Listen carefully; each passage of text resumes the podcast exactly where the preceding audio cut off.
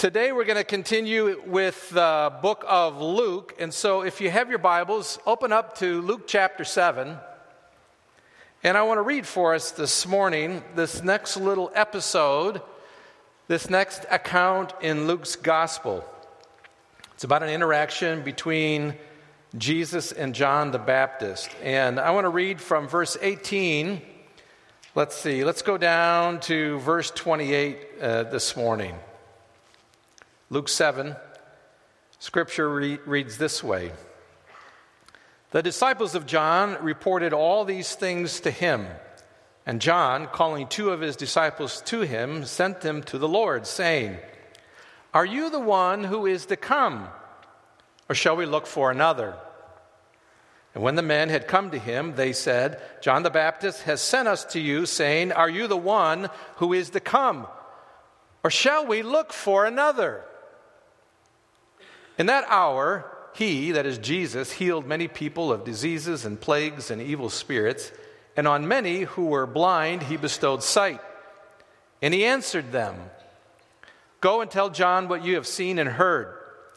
The blind receive their sight, the lame walk, lepers are cleansed, and the deaf hear, and the dead are raised up, and the poor have good news preached to them. And blessed is the one who is not offended by me. Now, when John's messengers had gone, Jesus began to speak to the crowds concerning John. What did you go out into the wilderness to see? A reed shaken by the wind? What then did you go out to see? A man dressed in soft clothing? Behold, those who are dressed in splendid clothing and live in luxury are in king's courts. What then did you go out to see? A prophet? Yes, I tell you, and more than a prophet. This is he of whom it is written Behold, I send my messenger before your face, who will prepare your way before you.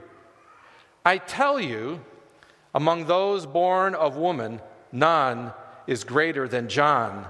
Yet the one who is least in the kingdom of God is greater than he.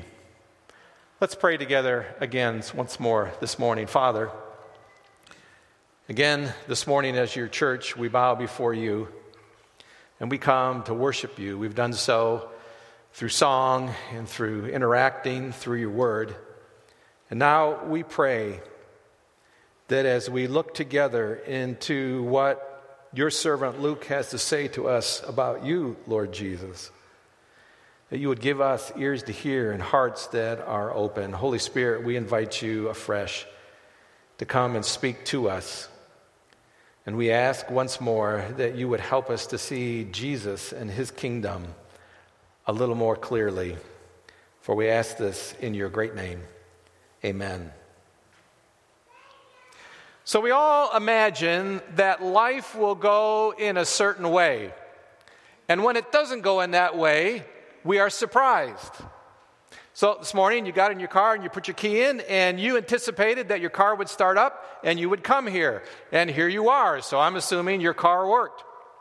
When you drove here, you assumed that everyone would stay in their lane, that they wouldn't come over into your lane, that you would arrive here safely. And I imagine that everyone here today arrived safely. We all walk through life with all kinds of assumptions and imaginings of how life is going to go and what it's going to look like. About five years ago, I was driving in town here on 8th Avenue, and I just crossed through the stop sign at, at the uh, front of the YMCA and was going west. There's a little rise there that goes eventually to where, like, the Catholic Church is down on 8th Avenue. And as I'm driving away from the stop sign, I see this tire come bounding down the road, 8th Avenue. And it's not like going slowly, but I mean, it's coming at a great clip and it's spinning real fast. And I move my car over just a little bit, and the thing, like two feet away from the front of my car, zips by me and I look at my rearview mirror and it goes down to the stop sign and then it cuts across the road over into the gas station there that's on the corner. I don't know if that's a come and go or park and stop or whatever it is, that one. What is it? Get and go, yeah. That tire ended up in the get and go. And I thought to myself, wow, I never imagined that. That's the first time I've ever seen that happen. And then I, I get a little farther down the road and come up, there's a little rise there, come up over the top, and there I find this van, and it's sitting in the middle of the road, and the front end is kind of tilted down a little bit because it doesn't have a front tire on the front left side of the vehicle. And there was a poor lady sitting at the wheel with this surprised look on her face. And I don't imagine that she ever imagined that her wheel would ever come off. I mean, you ever had a wheel come off? I've never had that happen before. Oh, there's a couple of hands. A wheel has come off. Well, that happens in life.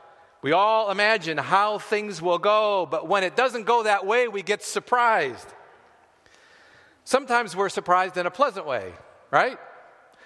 We laugh or we shout in joy, but there are other times when we're surprised and it leads to things like confusion or anger or fear or disappointment or discouragement, all kinds of ways that we can react when the way that we imagine things ought to go and ought to be when they don't happen that way.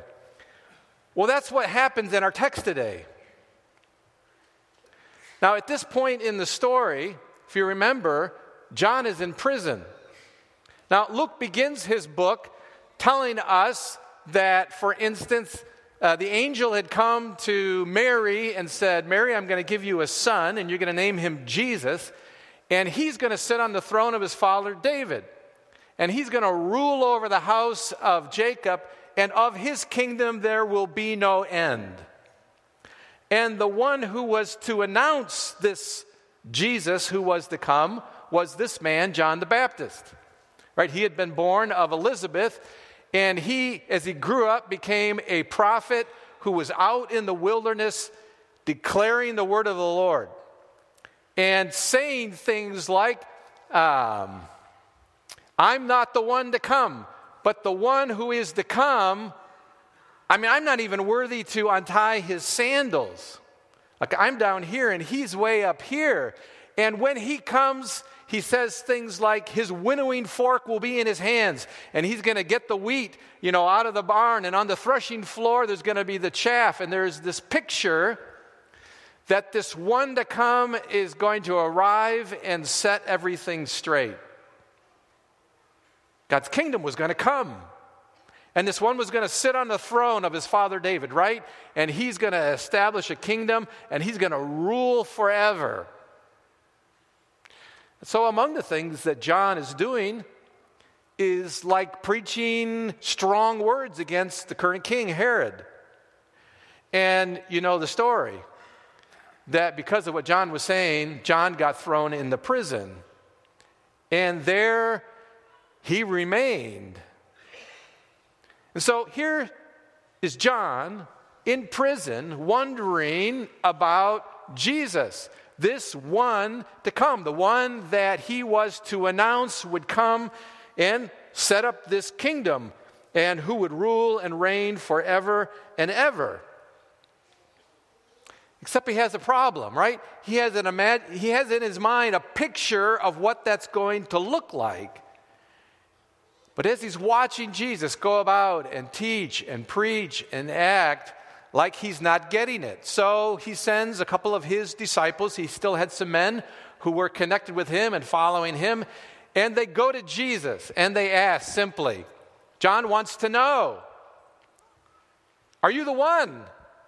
I mean, it's not in the text, but you can kind of put these words in. I thought you were the one. Are you the one? And if you're not, let me know. Are, am I supposed to be looking for someone else who is to come? And John, in this passage, you, you, you get the idea that John is confused because he is. And as he sees Jesus moving about the land, he is confused and um, not sure at all of what is going on. I mean, he wasn't acting like a king. Herod remained in power.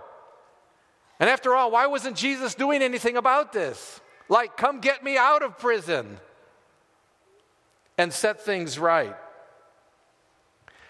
We can be there too, right? We get confused and disappointed. And we wonder, God, are you the one? I had in my head kind of a picture of the way life would go, and it doesn't seem to be working out. I thought you were the one. Is it you, or am I supposed to be looking for something else? And we can feel and sense exactly what John is going through. Uh, it's interesting in this passage that Jesus, does, Jesus doesn't give him a direct answer. He doesn't say, Yes, I'm the one, or No, I'm not the one, go look for someone else. How does he respond? Well, he says this Go and tell John what you have seen and heard. The blind receive sight, the lame walk, lepers are cleansed, and the deaf hear, and the dead are raised up, and the poor, they have good news preached to them. And then he says these words Blessed is he who does not take offense at me, who I am, and what I'm doing, and how I'm going about this thing that you anticipated and proclaimed. Well, the disciples go back to John, and then Jesus turns to the crowd and he says to them, What did you go out into the wilderness to see? A weed blowing by the wind? No. A man dressed in fine clothes? No. Who did you go out to see? You went out to see a prophet, and more than a prophet, not just any prophet, but the one who was to announce the one who was to come, the one who was to announce me. And then he says this incredible word about John the Baptist. He said, Among all those born of women, there is no one greater than he. John was right up there. But then he goes to say these words, but the least of those who are in my kingdom, the very least of those who are in my kingdom, are greater than John. So, what is Jesus getting at in this passage? What is Luke trying to get us to see? Jesus here is making comments about the kingdom, about what it's like, and about those who are in it. And when we don't understand exactly what God's kingdom is all about, then, like John, we tend to get confused. So, let me ask you a question. If you were going to define the gospel or describe the gospel, how would you do it? What is it? What words would you use? Well, you might say, well, that's where I get saved, right? Um, I'm a sinner, and so I need to get saved. And so I need to ask Jesus into my heart so that when I die, I get to go with, to be with God in heaven. And kind of my eternal destiny is secure. Not, that's all true. You might think, well, then, you know, so once I got that under my belt, then, you know, I try to be a good person. I try to do some good things. I try to come to church. And, uh, you know, I read my Bible when I can. And, you know, I try to do some service, some activities. Maybe I come and I serve in an activity at church, or I try to give some money, or I try to be kind. Uh, basically, I try to be good. And uh, even sometimes we think, you know, I, I, so I got this heaven thing all cleared up, and then I just kind of want to fly under the radar, right? I don't want God to too, pay attention too closely to me. Unless I get in some trouble, then I'll need some help. But then, you know, I, at best I can, I try to do some good things. But what I really want is this thing called heaven, because it's a free gift, right? It's interesting. I was, um, I met with a guy this week, not a believer, uh, kind of searching not sure if he's searching, but in a lot of difficulty and trouble and looking for some help. Uh, we talked for about an hour and a half, and he was describing some of the things that he was facing and relationship struggles and things in his life. And then as we began to talk, I began to share with him about, well, person of God and how God wants to connect with him and, in fact, enter his life. And in the midst of that conversation, he immediately switched to this really interesting dialogue he began to tell me that, you know, well, I'm not one of those kind of people that thinks a lot about when I die.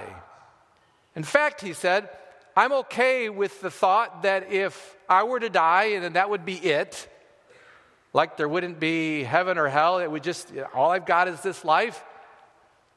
I'm not too bothered by that. So when we started thinking about God, he immediately switched to this you're going to tell me about the life to come.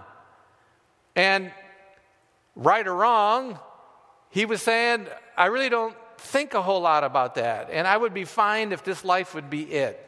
He said, What I'm really interested in is help right now and trying to figure out my relationships and what I'm doing. And he described his background. He came from a very challenging background and, and had to do a lot on his own from a very young age. And very self driven, but now he was seeing that in some of his life it wasn't working real well. And he, he was saying, basically, I need help now. Do you have anything for me now? kind of thing, let alone this thing to come when I'm dead and gone. So, what is the gospel?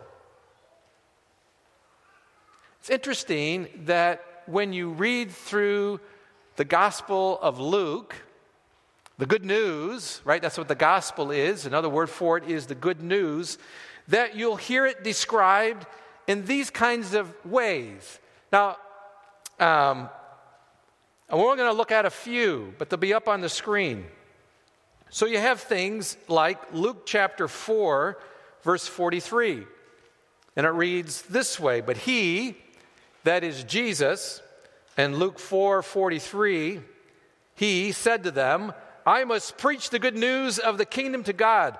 I, I must preach the good news of the kingdom of God to the other towns as well.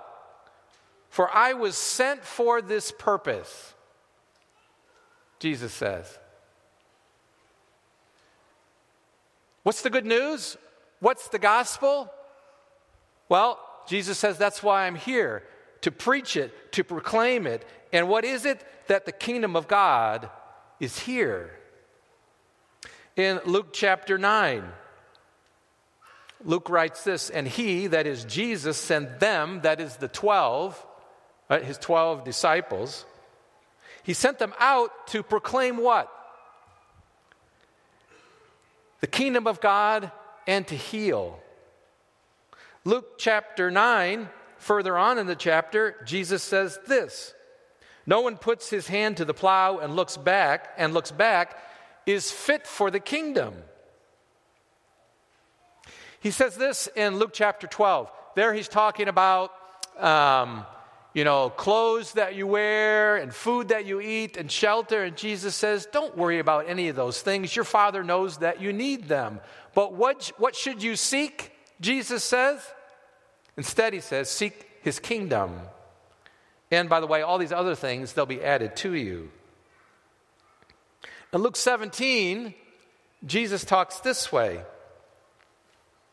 Being asked by the Pharisees when the kingdom of God would come, he answered them The kingdom of God is not coming in ways that can be observed, nor will they say, Look, here it is, or there. For behold, the kingdom of God is in the midst of you. It's right here, right here with me. You could add the words. Jesus talks about the good news. He does it using this imagery, this picture of God's kingdom. And oh, by the way, the king of that kingdom is who? It's Jesus. It's the one who's going to sit on the throne of David, and of his kingdom there will be no end. Gabriel the angel said. That is the message of the good news that the kingdom in Jesus is here. Well, what is the kingdom? What does it look like? And how does it unfold? Well, Jesus answered John's uh, disciples here in chapter 7. Look again at verse 22 and following. When they ask, Are you the one to come, or shall we look for another? Jesus says this Go and tell John what you have seen and heard. The blind receive their sight, the lame walk, lepers are cleansed, the deaf hear, the dead are raised, and the poor they have the good news preached to them, proclaimed to them. And what is the good news? It is the good news of God's kingdom that it is here and present in me.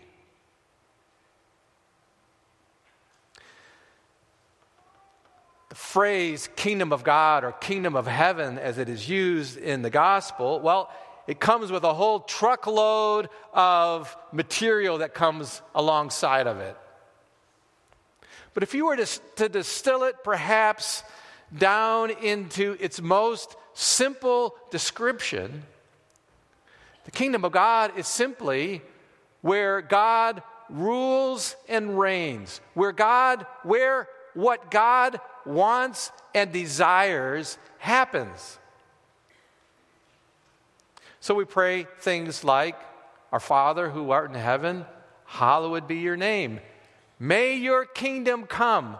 What? May your will be done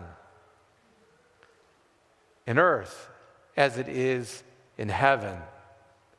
And the kingdom of God is where God's rule and reign enjoys free expression, not only in God, but also in the citizens of the kingdom, those who have stepped into the kingdom and kingdom life. And the kingdom is where God's rule and reign is made available to you and me. Now, God's rule and reign doesn't mean kind of this picture and image of God gets to boss us around, right? God is in charge and he tells everyone what to do. And if they don't do it, then they get into trouble right? It's not that kind of image of God ruling and reigning. But it is that place where the life of God, as He intended, is free to flow. See, the rule of heaven isn't about a bunch of laws, but it's about showing us, you and me, the kind of life that God intended for his people. A life that is rich and full of life, real life, eternal life. So that eternal life isn't something that begins when I die, but it begins right now, when the moment that I step into the kingdom and begin to receive from the King Himself, His life, His resurrected life, then we begin to experience the kind of life that God desires for us. It's the kind of life that Jesus describes as He quotes Isaiah 35 and the words that He gives to John's disciples to take back to John are words, for the most part, that come out of Isaiah 35. It's the kind of place, the kind of realm, the kind of rule where the blind see. And those who can't hear suddenly can hear. And those who are lame can walk. And those who are sick are healed. And where those who are dead get raised to new life. And the poor, they are welcomed in. and the good news is proclaimed to them as well. I suppose, in a, in a sense, you could say it's that place, it's that realm where love rules and rules supreme, supremely. And where everything that is anti love is kicked out and not allowed into the kingdom. And it's the kind of life that is transforming and radical in all its dimensions, not in a constricting way like I've got to come under someone's rule and authority, but in a way that is freeing and life giving. That's the kind of kingdom that Jesus came to proclaim and to establish and to rule over in love. And how do I get into that kingdom? Well, to get into that kingdom, you have to want to get into that kingdom, first of all. This gentleman that I was talking with this past week, one of the things that he said is that, you know, in life, I, have pretty much had to do it all. I had to rely upon myself, and I have had to be very strong in very challenging situations. And we talked about that. And that this, this relationship with God includes this willingness well, as Jesus said, right? You must deny yourself and take up your cross and begin to follow me and to step into my kingdom. And we talked about how there are those in their lives whose kind of life is characterized by no one is ever going to tell me what to do. And I said to him, How's that working for you right now? And he said, Not very well. But still, he recognized, and I give him credit for this, that it wasn't about merely praying a prayer, but, but it was about recognizing that, that I needed to come to this place where I acknowledged, in fact, that there really was a God, and if there really was a God, that he had authority over my life. And to step into his kingdom mean, meant that I had to have a radical transformation of how I viewed life. And that it wasn't going to be about me anymore, it was going to be about someone else. Well, that's exactly what he needed. That's exactly what he needs. And so he went away. I said, uh, You know, I'm not going to challenge you to take any steps, but I want you to just go away and think about this so that you know what you're going to do. It's not just praying a prayer, but it's stepping into kingdom life and entering into it fully under the rule and realm, under the blessed and glorious and joyful rule and realm of the King. And when we do that, when we do that, we find that we live in the realm where God is at, in, in, in action. All around me, in my life, around my life, through my life, where His Spirit is present and His Son is alive. And that's where we get to live under that reality. God begins to transform us and to free us from the brokenness, the blindness, and the deafness, and the lameness, and death itself for those who step into the kingdom. The Apostle Paul says it this way in the book of Romans For the kingdom of God is not a matter of eating and drinking, but of righteousness and peace and joy in the Holy Spirit. Now, that is life, real life, genuine life the kind of life that Jesus came to offer. Now, it unfolded in a way that John could not imagine. John uh, the Baptist, that he couldn't imagine. And Jesus said to him, Blessed is the one who is not offended by me. But here's the good news. If you will but just step into the kingdom, Jesus, as he turns to the crowd, even the very least in that kingdom is greater than John himself, who was announcing the kingdom to come.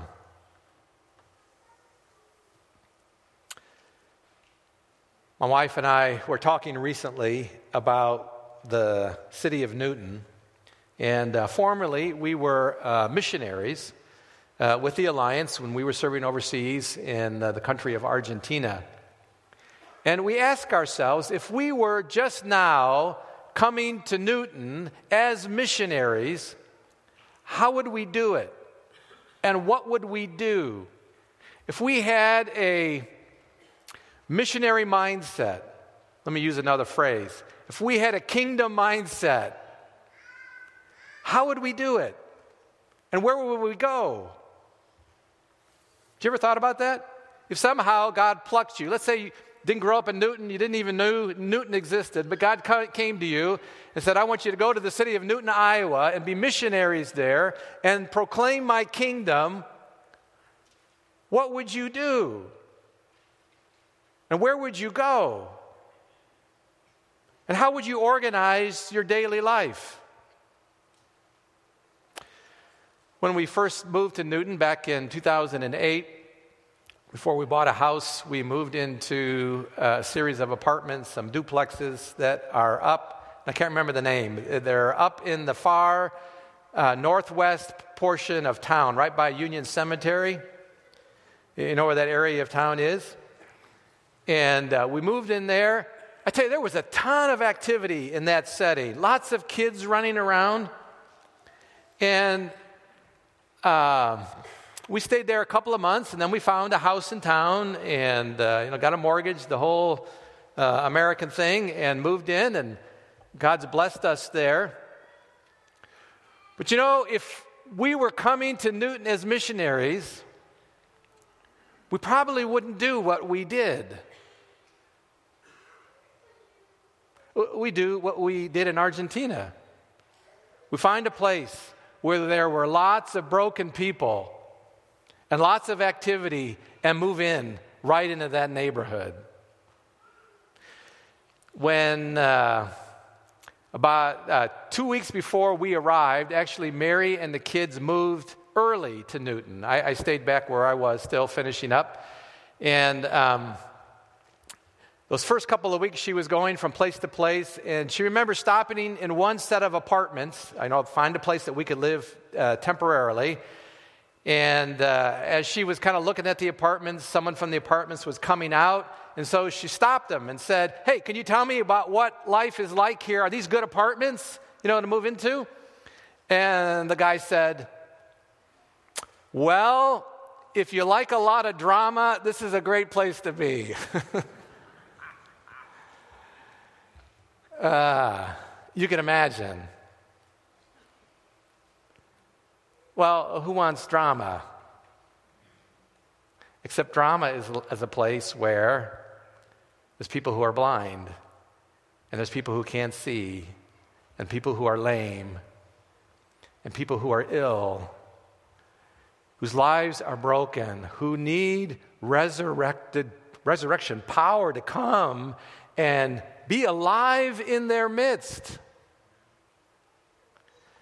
Now, hear me, I, am not saying that if you live in a nice neighborhood where there's not a lot of drama, that that's a bad thing. I mean, we live in a house, in a neighborhood. That's where we moved. The problem is not living in a nice neighborhood. The problem is, is that we don't consider other options for the sake of the kingdom.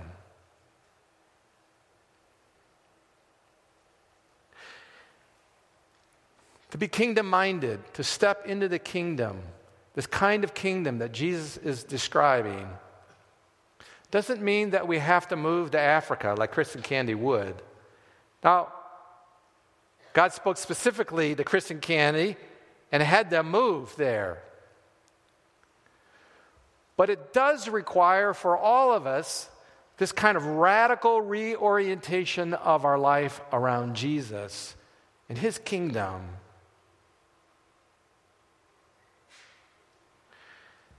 And a willingness to enter into a life that may be a little different than what we imagined. John's still in prison, John the Baptist. And not long from this experience right here, John literally loses his head, right? Herod cuts it off and it gets put on a platter. You know the story. Did that mean that Jesus wasn't actively doing something? He was. But the picture was different than what John envisioned. And for us too. You know, it's demanding to follow a king who doesn't do what we imagine. But it's the only way to find eternal life. It's the only way to find kingdom life that begins right now. We often overestimate the value of what we have and underestimate the value of what we might gain by giving up our life and stepping fully into the kingdom. Jesus said to John, And blessed is the one who is not offended by me. Father, we bow before you this morning again. And uh, we ask for your help to see a little more clearly our Lord and the kind of message that he came to not only proclaim, but the kind of kingdom life that he came to give and to share with those like us here in this room. Jesus, we confess that oftentimes our our vision of what life should look like doesn't always match you and your heart and your kingdom. Lord, we would simply pray and ask that you would give us courage to look more clearly at what we have and to compare it to what we might have in you if we would but just fully step into your kingdom. Lord, I thank you that in you there is love and grace and mercy and forgiveness and cleansing. And we praise you that in you is life itself. Holy Spirit, come and speak to us. Lord, help us not to be offended at you but rather with great joy, embrace all that you are and all that you mean to intend to bring about. For your kingdom is good and rich, and in your kingdom is life, both right now and forevermore. Jesus, we pray this in your great name. Amen.